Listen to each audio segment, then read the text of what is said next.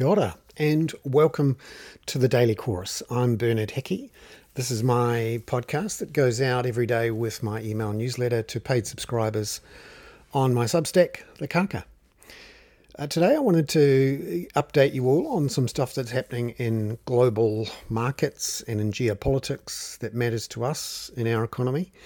Because even though we're a housing market with bits tacked on, the conditions uh, for interest rates, in particular, in that housing market are set overseas largely. And we need to keep an eye on what's happening there. We also do trade with the rest of the world. And uh, we need to know if there's going to be a, any sort of recession or stagflation or inflationary outbreak. And there's been some interesting news overnight.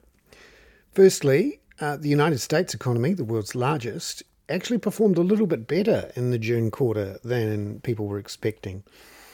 The US uh, does an interesting thing with their GDP stats. They do several different estimates and eventually they settle on one that they agree is the actual result for the particular quarter involved.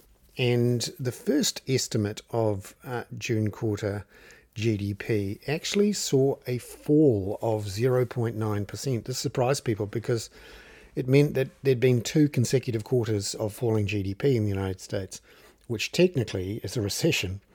But the Americans also have an unusual way of deciding what is a recession or not. They have like a a bunch of uh, judges, um, pop star style uh, panel that decides whether or not there's been a recession. Most people think America is not in a recession because it has such a robust uh, labour market at the moment with such low unemployment. It's very hard to have a recession when you've got unemployment at 3%.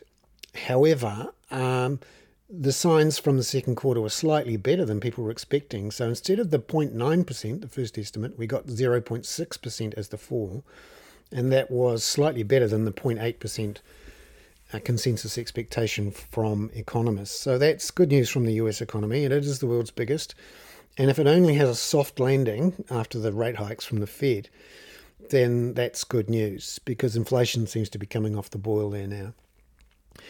However, um, we've got to keep an eye on what's happening in the United States, in particular uh, Jackson Hole, which is a mountain resort in Wyoming. Gorgeous place, um, sort of like Queenstown, but for billionaires instead of millionaires. And uh, the World Central Bankers get together there normally uh, in August every year. Now, they haven't done that in person for three years because of COVID, so this is their first chance to do it and in, it's a really big one this time around because uh, the central banks of the world blew it, I suppose, in that they kept printing through COVID, and now they have an inflation uh, uh, outbreak they're trying to control. And uh, we're going to get a speech tomorrow morning at two o'clock in the morning, New Zealand time, from Jerome Powell, who is the US Federal Reserve Chair. And the markets have gotten themselves into an awkward position ahead of this speech. So the US Federal Reserve pretty much since November has been saying, okay, we've got an inflation problem here. We're going to have to put up interest rates aggressively to solve it. And uh, we don't mind if we create a recession in the meantime. We just need to control inflation. But the financial markets have looked at that and gone, oh, no, nah, you're not really serious, are you? You're not going to uh, put up interest rates until the pips squeak remember, if you do that, um, financial markets might fall, and we believe that the Fed always has our back and uh, won't uh, kill the economy to uh, solve inflation. Whereas the Fed have actually been saying, uh, you guys better be careful, we actually really want to control inflation. And so the financial markets have been rallying for the last few weeks. The S&P 500 has bounced as much as 20% from its its uh, bottom because it thinks that inflation is controlled and the Fed's not going to have to do too much to slow things down. Currently, financial markets see the US Federal Reserve putting the Fed funds rates, but like our official cash rate, up to around about 3.5%, 4%, which is sort of where ours is expected to top out at as well. But there are some on the fringes around the Federal Reserve who say it might have to go much, much higher than that. And if that happens, then the United States economy will really uh, dive into a proper recession. Now, at the moment, the uh, signs are that the US economy is still going pretty strongly, It is slowing down, of course, because of higher interest rates this year, but not into some sort of really tough big recession, more like a soft landing, which would be the perfect result for financial markets. But uh, we'll hear a lot more from Jerome Powell at Jackson Hole, as well as a whole bunch of other central bankers, so it's worth keeping an eye on. Now, heading across the Atlantic, it's been a brutal time for the European economy because last night gas prices rose to a record high of 300 euros per megawatt hour. Now, you may ask, what the heck does that mean? Well, the normal price for gas before uh, COVID and before the Ukraine war was about 30 euros per megawatt hour. So the price of gas, which is the main fuel for electricity production in Europe has gone from 30 to 300. And so you're seeing uh, electricity prices in many places in Europe double, quadruple. So just imagine your power bill doubling or quadrupling. And that's actually what's going to happen in the UK this summer. And um, another call overnight from people for a bailout from the government for consumers that could cost as much as 100 billion pounds. And of course, when you increase gas prices tenfold um, and your economy runs its electricity and a lot of it's industry off gas, that's going to cause all sorts of trouble. Germany is the biggest economy that's most exposed.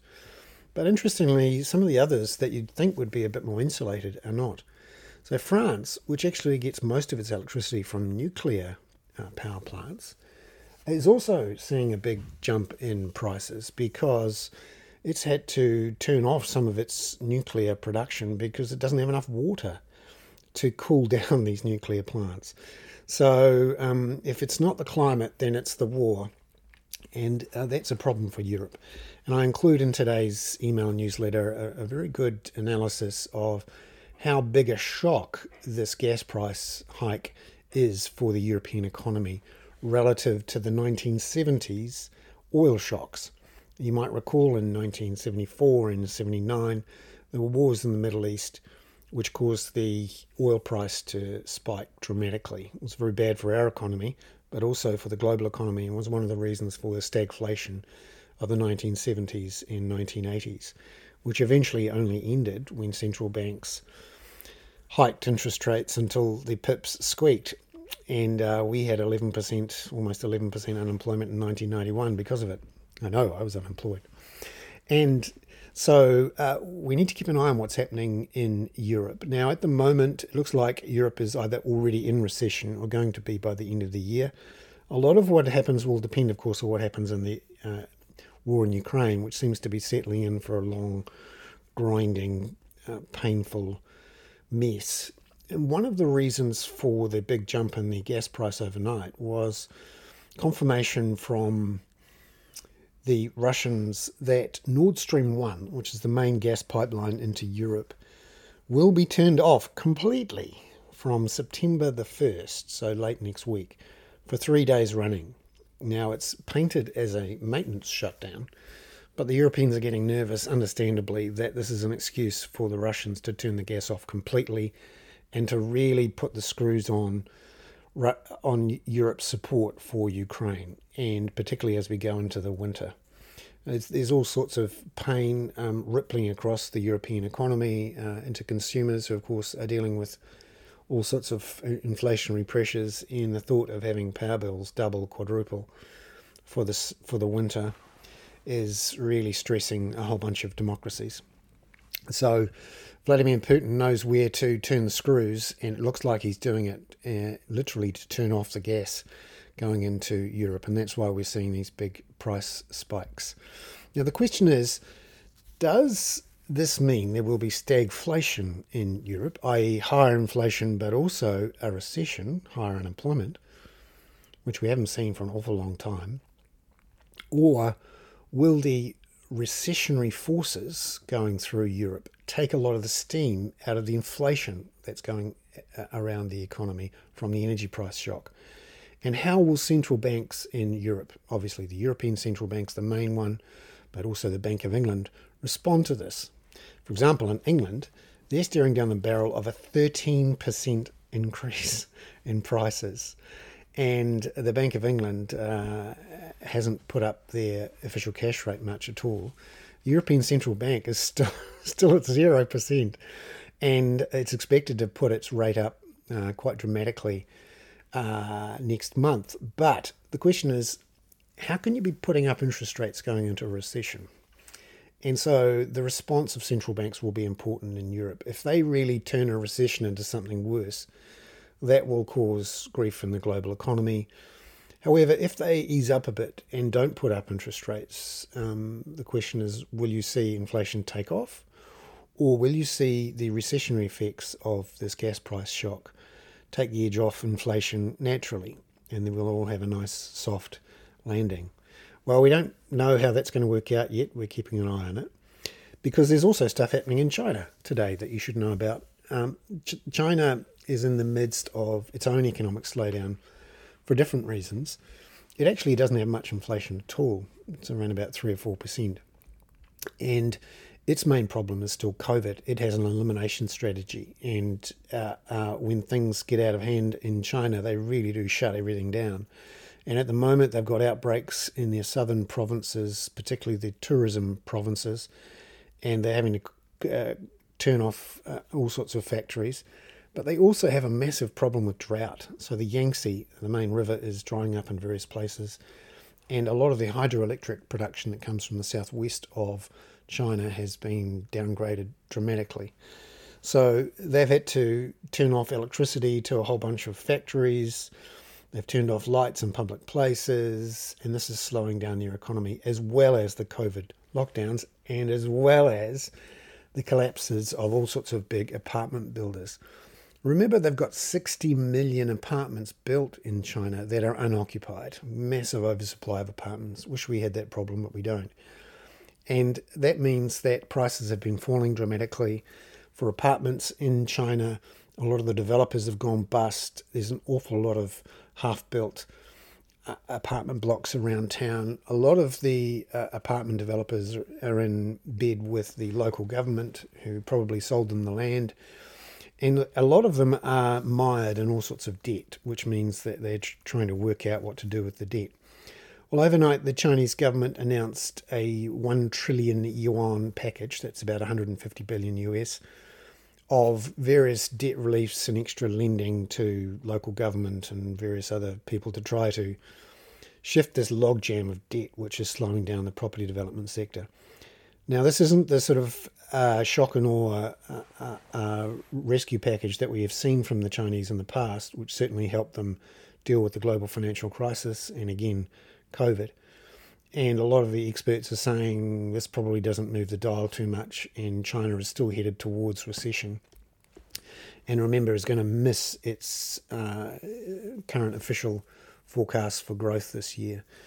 It really depends in part on what Xi Jinping, the president, does with the elimination strategy, or is it whether he holds on to it.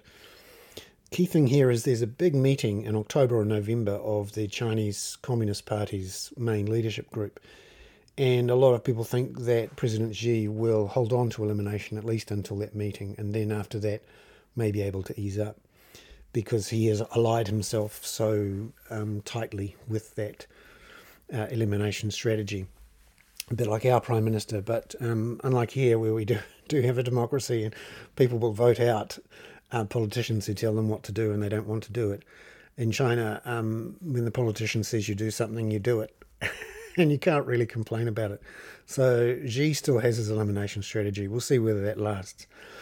The big picture here of all of these forces, which are broadly recessionary in the northern hemisphere, and uh, also at the same time dealing with inflation is that we need to keep an eye on this uh, because if interest rates keep rising globally to try to slow down inflation, and these are decisions that central banks will make, then that will keep upward pressure on our interest rates. However, if, as we've seen in the last six weeks to two months, inflation pressures are coming off the boil naturally, if you like, as a lot of the COVID uh, logis- logistical chain problems work themselves out, Uh, in fact, the oil price is back down below where it was before the Ukraine war, and food prices have come off in the last couple of months. That uh, if the central banks uh, look out far enough and say to themselves, well, we think inflation's falling by itself, we won't have to crunch the economies too much to solve it, well, then we're likely to see interest rates uh, flatten off and start to fall potentially next year. That's important for us. Our economy is sputtering along. We're certainly not in recession. It's pretty hard to be in recession with a 3.3% unemployment rate. But th- certainly things are slowing down. And we could see that in yesterday's retail sales figures for Aotearoa New Zealand, where we actually saw a fall in retail sale volumes in the June quarter of 2.3%. Now, this was much worse than people had expected. The Economist uh, forecasts were grouped around a rise of 1.7%. And so the uh, wealth effect of the big falls in house prices, particularly in Auckland City and Wellington City, are flowing through into consumer spending. And uh, that will take some of the heat out of the economy from the demand side.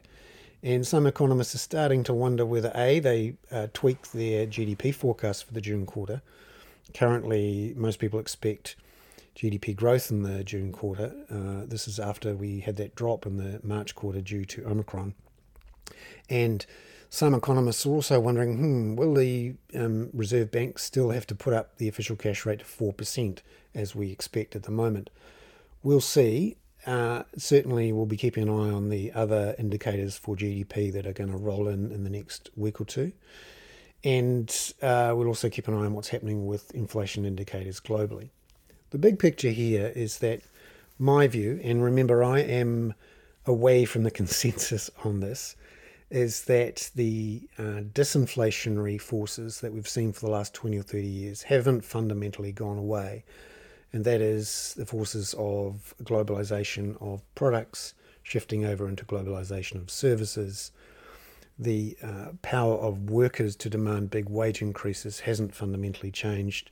Unionization hasn't um, penetrated that much into the global workforce, and there's still a big drive for outsourcing and for cheaper migrant labour to move around the world. And that is uh, on top of um, some of the other def- deflationary or disinflationary forces that underpin the global economy, in particular rising inequality and the continual piling up of uh, savings into inert and not productive use, often just stashed in a bank account or into some form of uh, asset which is a store of value rather than a tool to increase production and productivity. So um, we'll see how this uh, plays out. I'm still in team transitory. I'm of the view that interest rates don't rise as much as some people think or the consensus thinks, and that uh, next year we'll start to see interest rates come down. Certainly in New Zealand, from a real world point of view, um, the fixed mortgage rates, the one and two year rates, which most people use when they take out a new mortgage, they have stopped rising, and in fact, they've been edging down for the last uh, few weeks. So we'll see how um, this plays out as we get more information. And uh, hopefully, that was a useful roundup of what's going on in the global economy and how it affects us. I'm Bernard Hickey. That was my Chorus for Friday, the 26th of August. Ka kite anō.